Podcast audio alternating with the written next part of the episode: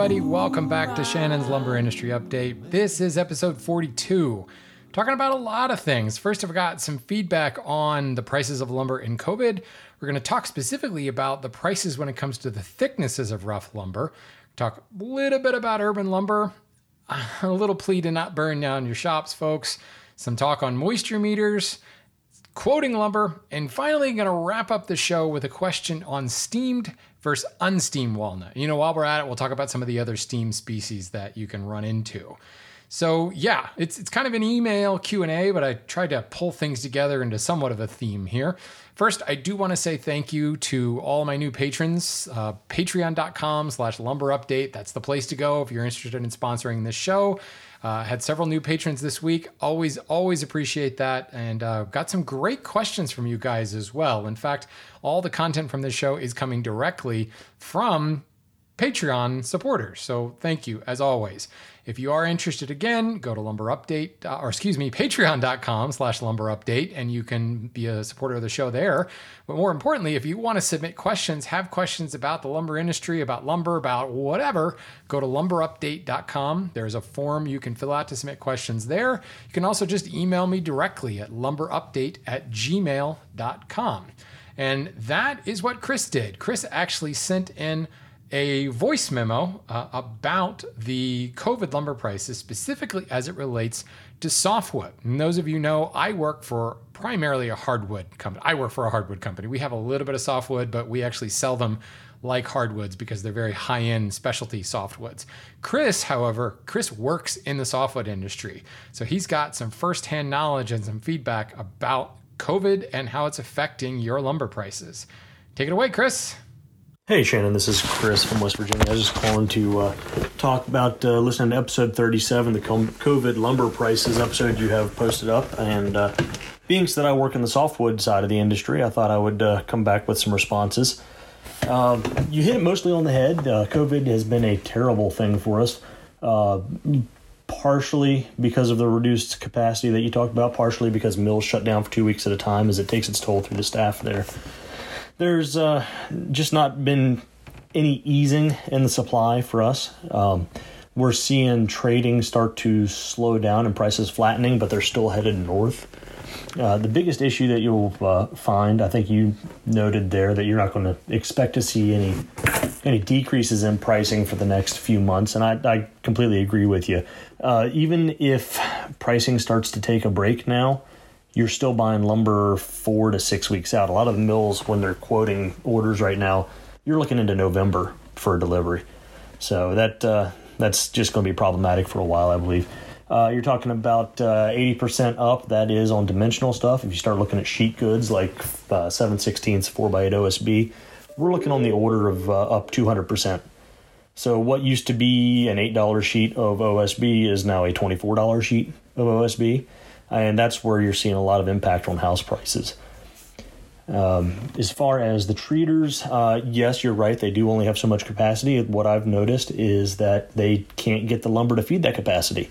So southern yellow pines remained kind of elusive. It was hit particularly hard. Uh, of course, it was coming out of the southern states. A lot of uh, in the northern half of the country, a lot of the lumber's coming from Canada, uh, or at least northern states. So that spruce pine fir blend Still hard on pricing, still elusive, not as bad as the Southern Yellow Pine has been. It's starting to let up on the SYP. Uh, the narrows aren't too bad to get, beams are a pain. So, also wanted to uh, let you know that uh, you're talking about the price increases uh, not letting up. I'm looking at projections and predictions in the industry, and they're suggesting that demand for OSB is going to in- continue to increase for 2021 and 2022 over the demand for 2020. So I'm concurring completely there. Also, uh, wanted to let you know that I am seeing a shift in production on things like OSB. Again, this is important more so in the softwood side of things. A shift to what you would call value added items, where you may see a shortage of the commodity grade stuff and more presence of your higher end sorts of uh, Advantech or Zipwall kind of products on the market being available. So anyway, just wanted to uh, add a little bit to that. I kind of live and breathe it, and I uh, wanted to thank you for your show. Oh, geez. Chris, I hope you're okay there. Sounded like maybe you dropped your phone right at the end or something fell off the desk. But anyway, let's hope everything's okay. So great, great, great feedback from Chris. Thank you so much for, I almost said calling in. What is this, a radio show? Thanks for calling in. Our next caller. Uh, great feedback there. I'm also particularly interested in his last point there about the value added products. I am seeing this also on the hardwood side of things, and we've been seeing this for a while. I don't know whether this is really a COVID thing or just the state of the market. Because raw materials, and this could be lumber, this could be steel, raw materials tend to be pretty pretty volatile when it comes to market shifts and changes.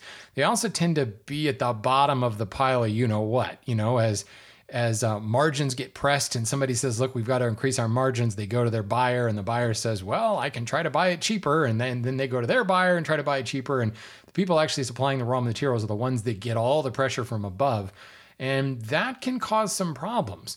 Where companies are having more success in maintaining their margins is providing those value added services, or what you might also call transformation services. So, in my case, instead of selling rough sawn hardwoods, we might actually sell you know, the most basic can be an S2S product, a surfaced on two sides product, or an S4S molded product with maybe eased E4E eased on four edges, or maybe a decking product that's S4S E4E with grooved, um, or crown molding. You know, um, we run run a crown molding in walnut or run a crown molding in sapele or something like that. Taking that rough sawn sapele and transforming it into a I don't want to say finished product, but near finished product that's ready to install. That's a value added service. And the fluctuation of the raw material of sapele is not seen as much to the consumer, whether the consumer be a homeowner or the consumer be a contractor looking to buy a large volume of it. The price that they would have paid or the price they would have paid to produce it themselves. You know the labor hours the the the actual time to to get the material all of the scheduling and all the stuff that goes into that there's quite a bit of value when a general contractor can call their lumber supplier and say instead of shipping me rough materials ship me this to the job site on this particular day because my trim carpenter will be there and be ready. This is the same thing where you're talking about actually branded products like the Advantech uh, zip wall type products, or in my world, when we're talking about, well, decking in general, but also finished siding like shou sugi ban or Torch siding, um, any number of branded decking products. All of those things are brand name terms for a raw lumber that's been transformed into something. And that is a lot more stable these days. Certainly, COVID may have something to do with that.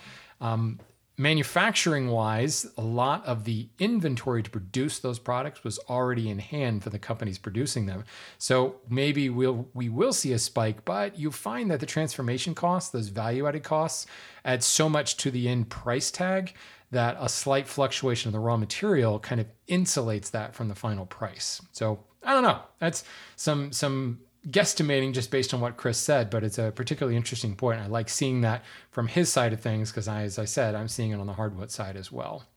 Always love it when folks who have industry experience uh, write in and share. So please, if you're one of those people listening and you've got input, let's hear it. Uh, the listeners, myself, we all can benefit from it. Thanks again, Chris. So this brings me into my emails. I got an email from Mike who uh, says his local hardwood dealer charges more per board foot based on thickness. And is this a common practice? Absolutely. So the point is, I mean, of course it's more because it's more board feet. But what Mike is saying is, say, you know, you're buying cherry for five dollars a board foot. Well, uh, four quarter cherry for five dollars a board foot. Eight quarter cherry would be twice the amount of board feet. So should it be $10 a board foot? And what he's finding that it's actually more like $12 a board foot. The per board foot price is still higher than because of that thickness. Now, that's kind of a bad example in the cherry market because it doesn't always happen as much.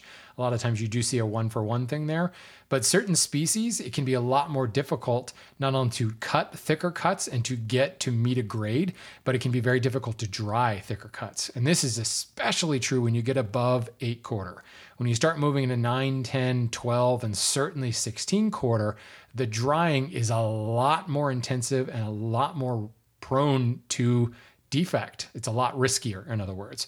And the waste factor can be a lot higher. So if you throw 10,000 board feet of 16 quarter into a kiln, and you can only get, you know, 8,000 board feet out or hmm, more likely 6,000 board feet out, there's a huge waste factor in there that has to be accounted for because there's a certain dollar amount that went in and that same dollar amount's coming out, but less volume. You do the math.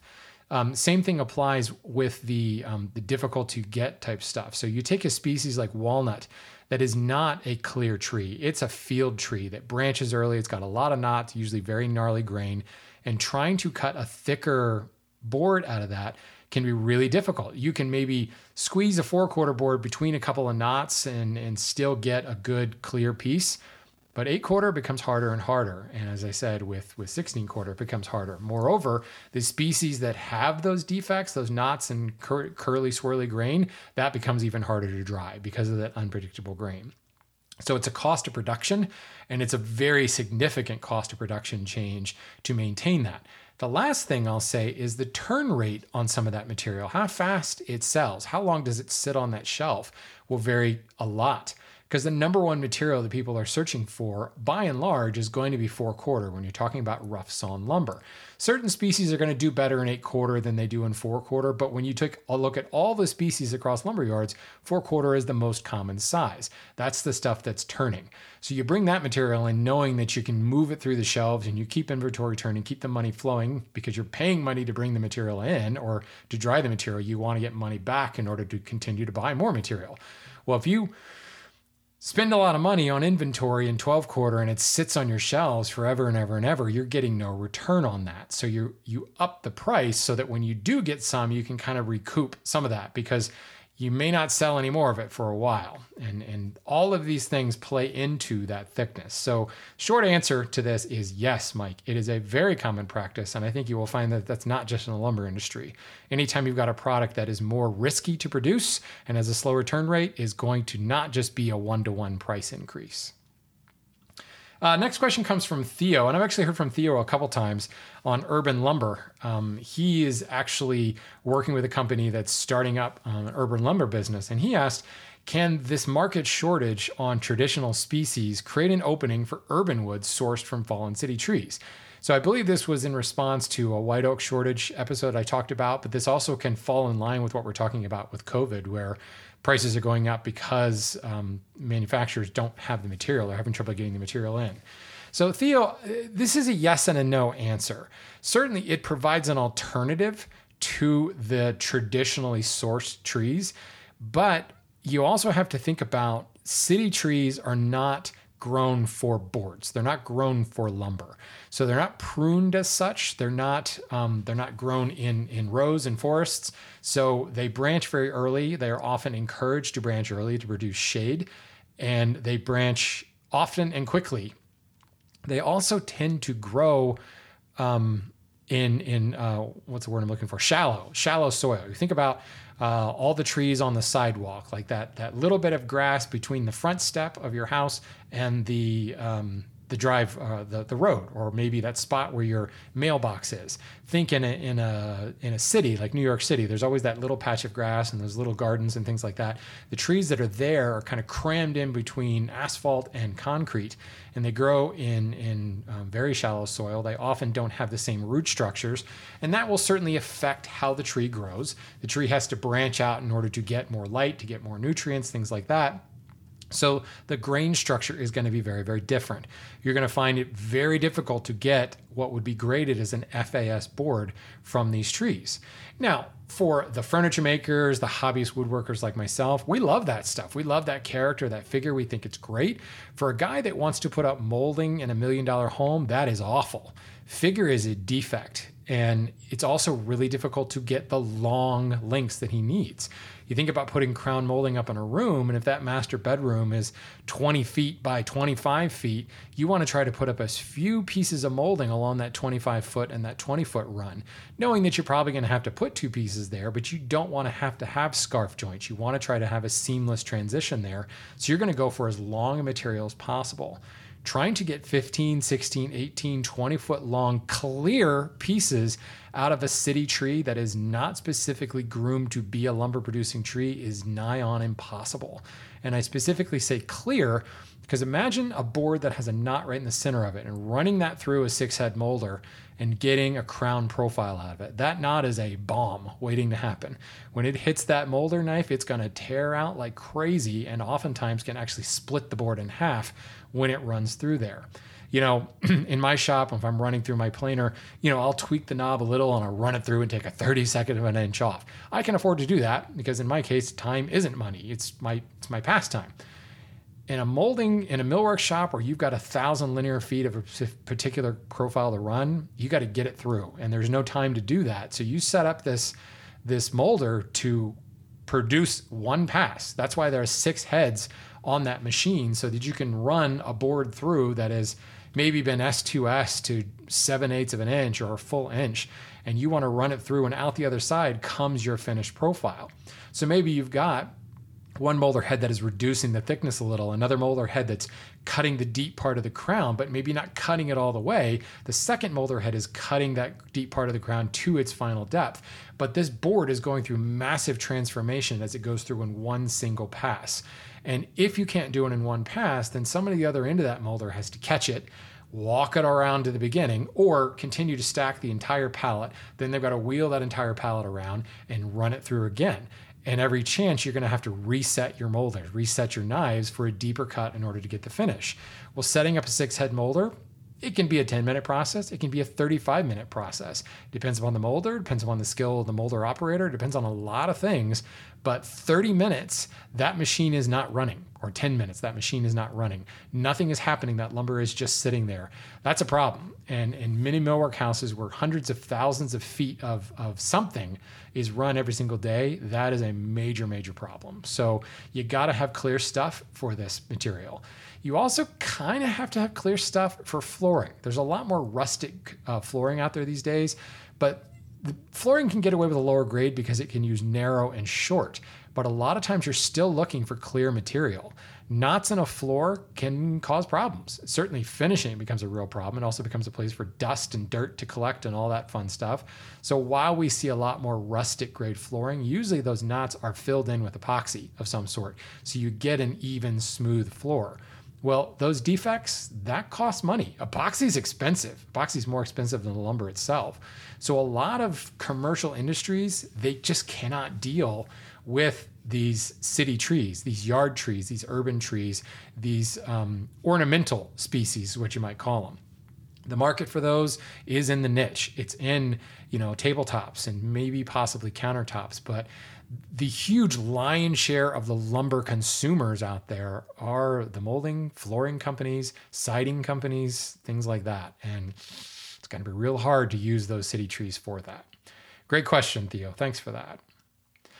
This one, a little bit out of left field, but I've heard, I'm not kidding, I've heard from nine people in the last two weeks who had questions about kiln drying their own lumber who have come back to me and said that their shop burnt down either fully or they had a fire that really freaked them out because the kiln that they were using caught stuff on fire and caused a lot of problems.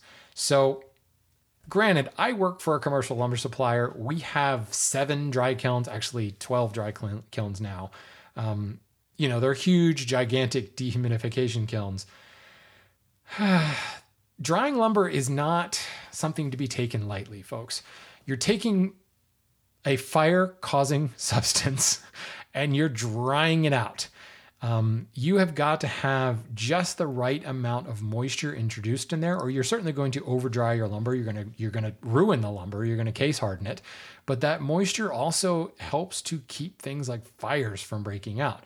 Even then, fires still happen in dry kilns, which is why if you were to come to my lumber yard and look at the dry kilns, they look like an oven. Well, they are an oven, but they're insulated and fire retardant on the inside. So if the fire does break out, the best thing we can do is close that thing up and deprive it of oxygen and just let it cook. And if, I mean, if a fire breaks out in a dry kiln, it's pretty much uncontrollable. If you open the door on that, have you ever seen the movie Backdraft? Oh, yeah, it's a bomb. So it's really scary stuff. And kind of, I almost hate saying this, but I feel like saying, guys, leave the kiln drying to the professionals. If you are producing lumber of your own. You're sawing it with an Alaskan mill, or maybe you've built Matt Cremona's bandsaw mill, or whatever. You're producing your own lumber. Do you really need to kiln dry it? What is it you're using it for? Why do you need it so quickly that you can't air dry it? I recognize the rule of thumb is one inch of thickness per one year of drying. Frankly, that's BS. This stuff will dry a lot faster, and depending on how you're using it, you don't have to have it at 6%.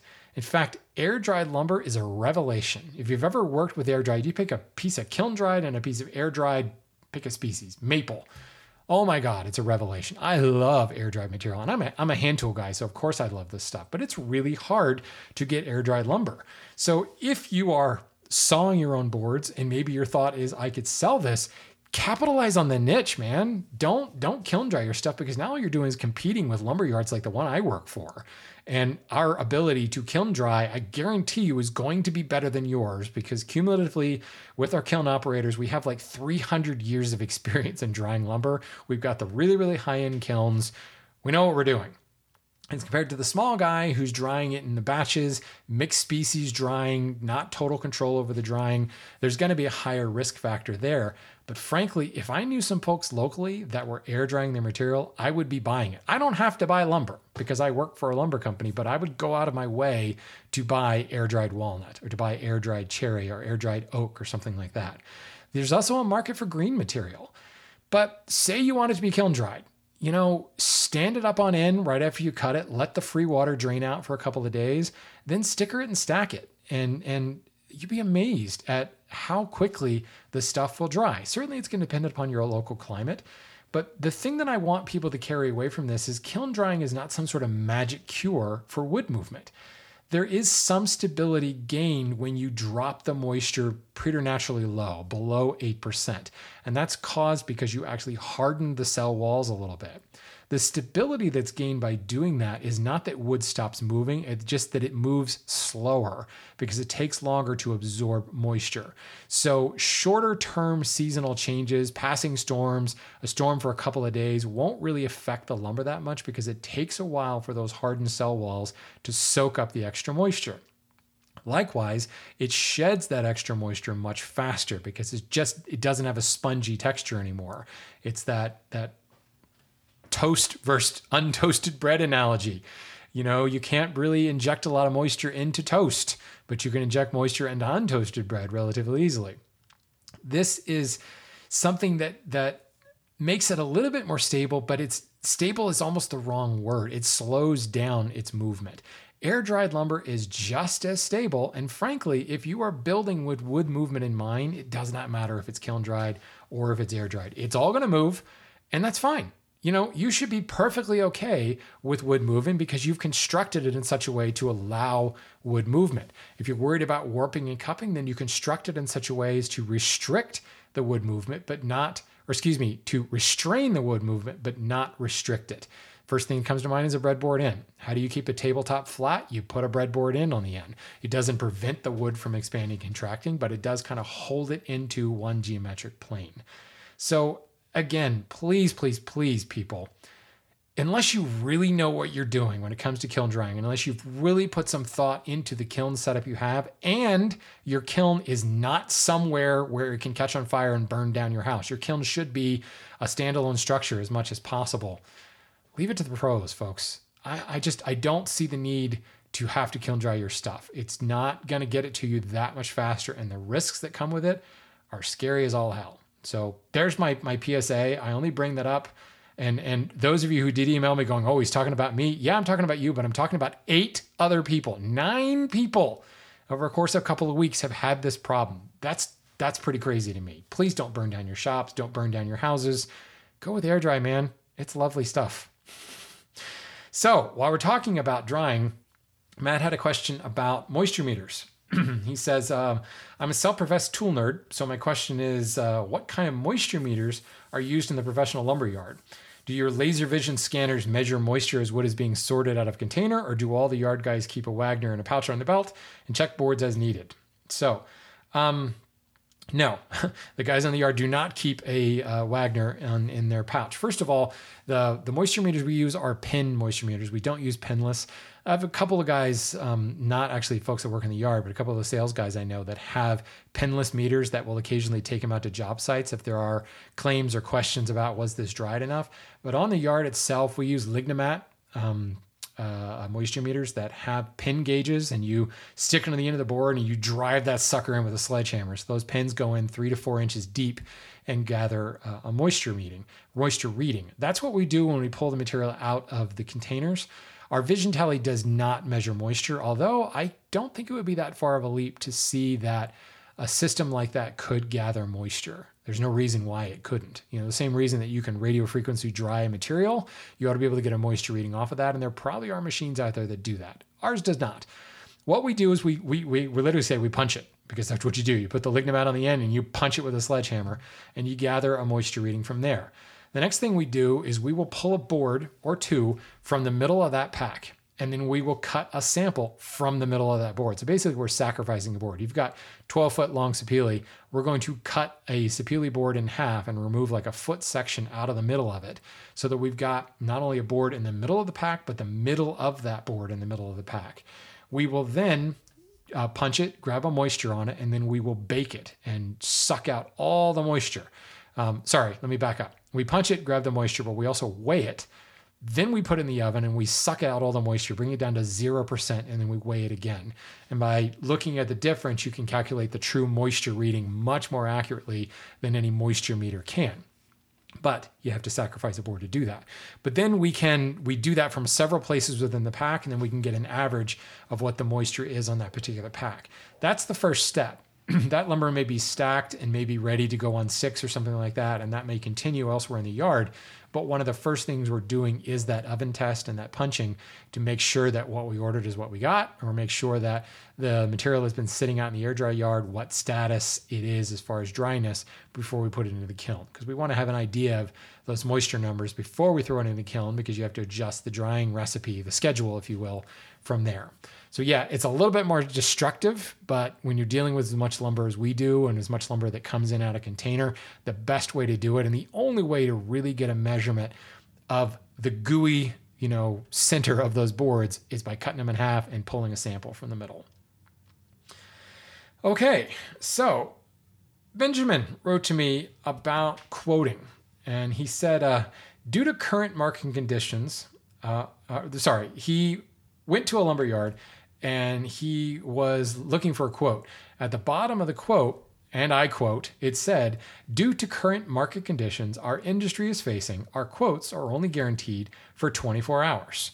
So, what Benjamin wanted to know is, is this common practice? You know, I'd love to hear from a, a number of people to talk about why they do it this way, how lumber pricing, and why they can't honor a quote for more than one day. It seems very extreme. The cost of lumber is the cost of lumber really running wild like Venezuelan inflation, or is this an over rotation on the response to the pandemic? This is not in response to the pandemic. This is pretty common. 24 hours does seem kind of quick, but you will very often see 24 to 48 hours. At the absolute high end, would be five days, one business week. This is not so much because of the cost, uh, the, the cost of the lumber, but this is due to the demand. If you come in and say, I want a thousand board feet of cherry, that salesperson is going to look at their stock and first of all verify that we can fulfill that order because you know sometimes it's a thousand board feet of cherry sometimes it's 500 board feet of four quarter is 6868 and 500 feet of eight quarter 6868 or you know four and wider or something like that we have to double check and make sure we have that because you know if it is an, an, not an unusual but a, a complex order that has multiple widths and lengths and multiple thicknesses we can't just look and say, okay, we've got a thousand board feet of eight quarter out there. We'll get it out of that. Because if we have to end up ripping boards down or planing boards in order to get the finished thickness and the finished width, there can be a hell of a lot of waste there. So, what the good lumberyard is going to do is look thoroughly at your quote, at your different line items, and try to find the closest match possible with the inventory we have. That can mean picking and choosing from multiple SKUs, multiple packs of lumber out on the yard when that is done, someone is actually going out, looking through an inventory system and saying, okay, this is here, at least in our yard. That gets handed to a runner out in the yard who goes and physically verifies and takes a look at the material. Because one thing a printout and an inventory document can't really tell you is what does it look like? What is the grade like? How long is it? Well, we can't tell how long it's been there, but those physical inspection things need to happen. So that guy in the yard is is actually pulling those boards and saying, "We've got this, we got this, we got this. I don't have this, but I can get it out of this with." Um, and then a lot of times the salesperson will come back to you and say, I can do this, this, and this. I can't really do this, but here's my alternative. And that's that's why they're saying that, because someone has physically inspected that lumber and checked and come back with this is not going to quite work. Because of all that, this is a unique order. The material has been set aside and earmarked for your quote. So they say we can't honor this for more than 24 hours because there are other people calling in and quoting it. And if we have earmarked this and essentially pulled it from our stock, we can't just let it sit there for a week, two weeks, because we probably could have sold it to two or three other people that may have called after that. And that is why we need to honor those quotes. This is a highly unique material that you're you're pulling. And you know, I should say the lumber yards that have a longer quote honoring period. Again, it's not so much the price that they're honoring, it's the actual availability of that inventory. And I should say, if someone does come in and buys that because you waited too long, well, they might still be able to fulfill your order, but it might be of a higher grade you know, well, before we were filling it with with FAS, which I know could be the highest grade, but we might have been able to pull it from our superior stock or our pattern grade stock. We might now have to rather pull it from superior or pattern grade or stock that's earmarked for certain applications in order to fulfill that order. And guess what? The cost of that is different. So, yes, lumber prices are volatile, but when we buy lumber, the cost is always the same. The cost is not going to change in our inventory system. Um, which is, is also a problem because if somebody comes and cherry picks all the nicest stuff out of that material, there's still the same cost associated, but there might actually be a lower quality to what's left in that particular pack. But that cost is still the same. So your quote changing or the ability to honor the quote for a short period of time has very little to do with that cost and all to do with the availability and the possible disservice we might do to other customers who call in two days later, three days later, and we're still waiting on hearing back from you. Fortunately, it's just something that we can't do because of the u- unique nature of lumber. Hope that helps, Benjamin. It's it's it's tough. I understand. It sounds kind of harsh, but when you think of it in that terms, it also sounds kind of harsh to keep a lumber yard on the hook, waiting for you to, you to get back to them three, four, five days later. Okay, finally, Kurt wrote in and asked about walnut. He said, "Could you discuss the difference of steamed walnut versus non-steamed, and why I might want to use one or the other?" So the simple answer is steamed walnut is more uniform in color. Certainly, there is still sapwood and there is still heartwood in steamed walnut, but the lines are blurred. Literally, they are blurred from heartwood to sapwood. Whereas an, an unsteamed piece of walnut will have a very stark contrast and, and a very stark line from brown heartwood to creamy white sapwood. In steamed, you'll see dark brown kind of turn to lighter brown, turn to kind of a beige, turn into the cream color eventually. That line is heavily blurred, like somebody used charcoal and a pencil drawing and wetted their thumb and rubbed it over the line. They're blurring those lines. The process of steaming walnut is injecting it with moisture. It's kind of like a kiln, but you're raising the relative humidity up to 100%. So there's no drying that goes on. And the, the, the humidity must be must be at 100%, or there actually will be some drying. You're injecting this very, very hot um, steam, and a lot of times the steam is actually run through a water bath to make sure that it's very, very wet steam and not a drier steam, aka 100% relative humidity in that kiln. That steam is then kind of force injected into lumber. And this is very much like steam bending. No, it is steam bending lumber. If you've ever done any steam bending, you put it in a steam box, you cook it until the lignin, the fibers become pliable and allows you to bend it around a form. Then as it dries around the form, it hardens in place and it holds that shape. This is the same thing that's happening.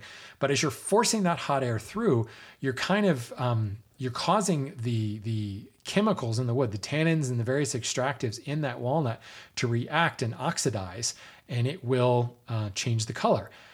Air dried, or excuse me, unsteamed walnut tends to have more of a greenish tinge to it. It will have a lot more variegation, purples and grays and browns and some reds and oranges um, and, and green. That all mellows out because that, that moisture is forced through, it reacts with a lot of the chemicals, but then it also kind of bleeds through into the sapwood. And that's what causes that blurring of the line between heartwood and sapwood. But there's lots and lots and lots of air bubbles inside of wood. All those pores are filled with air. Forcing that moist steam in there kind of causes those pores to open up. It's like going into a sauna and it forces um, all of the other extractives and things kind of forces it up to the surface. That sap, in other words, is forced up to the surface. And the byproduct of of a walnut steaming factory is nasty sludge. It's it's it's not a clear water that's coming out. It's this dark brown nasty thing. And that again is kind of leaching out those extractives and that's what's pulling out that variegation in color, but what's also causing that really extractives extractives think of them as dye. It's pulling that dye and running that dye across the sapwood, which is what's also darkening that sapwood and gives you that more um, consistent brown color.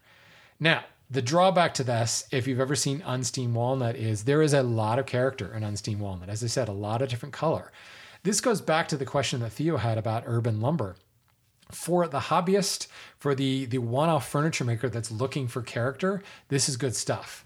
For the molding manufacturer, for the flooring manufacturer, for the siding manufacturer, those the, that color variation, those figures, the defects, it sticks out like a sore thumb, and you want a more uniform looking material. Plus, it will increase your yield. If you can blur that line between heartwood and sapwood and add an extra inch of width to that board, it's going to increase your yield a little bit. Now, the one thing that you could say is that the strength is slightly compromised in steamed walnut, and I do mean slightly compromised. Because when you do soften up those fibers with that steam, you're breaking down some of the chemical bonds. All of that oxidation, all that uh, leaching out of the dyes, it breaks down some of the strength a little. So technically, kiln dry, or excuse me, I keep saying kiln dried, steamed walnut can be a little bit weaker than unsteamed walnut but I don't really think it makes that big of a difference in the long run because it's not like walnut's not really being used as framing material.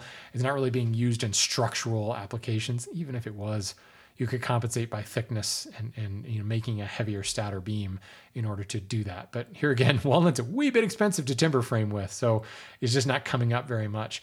Um, beech is often steamed. Um, you will sometimes see cherry steamed for the same reason.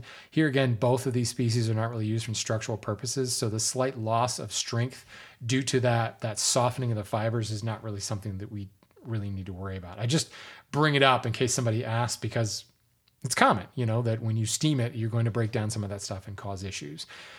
Short answer again, you've got a more uniform color in walnut. The drawback is you've got a more uniform color in walnut. Walnut is a truly beautiful wood, but I'm saying that from the one off furniture hobbyist perspective.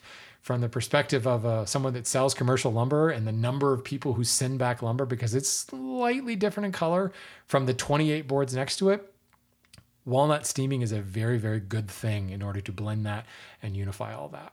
So, yeah, if you ever get an opportunity to visit a walnut steaming plant, it's very interesting. Just bring nose plugs. The byproduct of that stuff is nasty. Alrighty, folks, I think that does it for today. Again, if you have questions, please go to lumberupdate.com, fill out the form, ask a question, or just email me directly, lumberupdate at gmail.com. You can find me on Instagram, Instagram, Instagram at Lumber Update, and you can message me with questions or just comment on my posts there as well. I look forward to answering them. And please, please, please, if you like the show, consider sponsoring it. Patreon.com slash lumber update. Enough of me. Go buy some lumber, folks.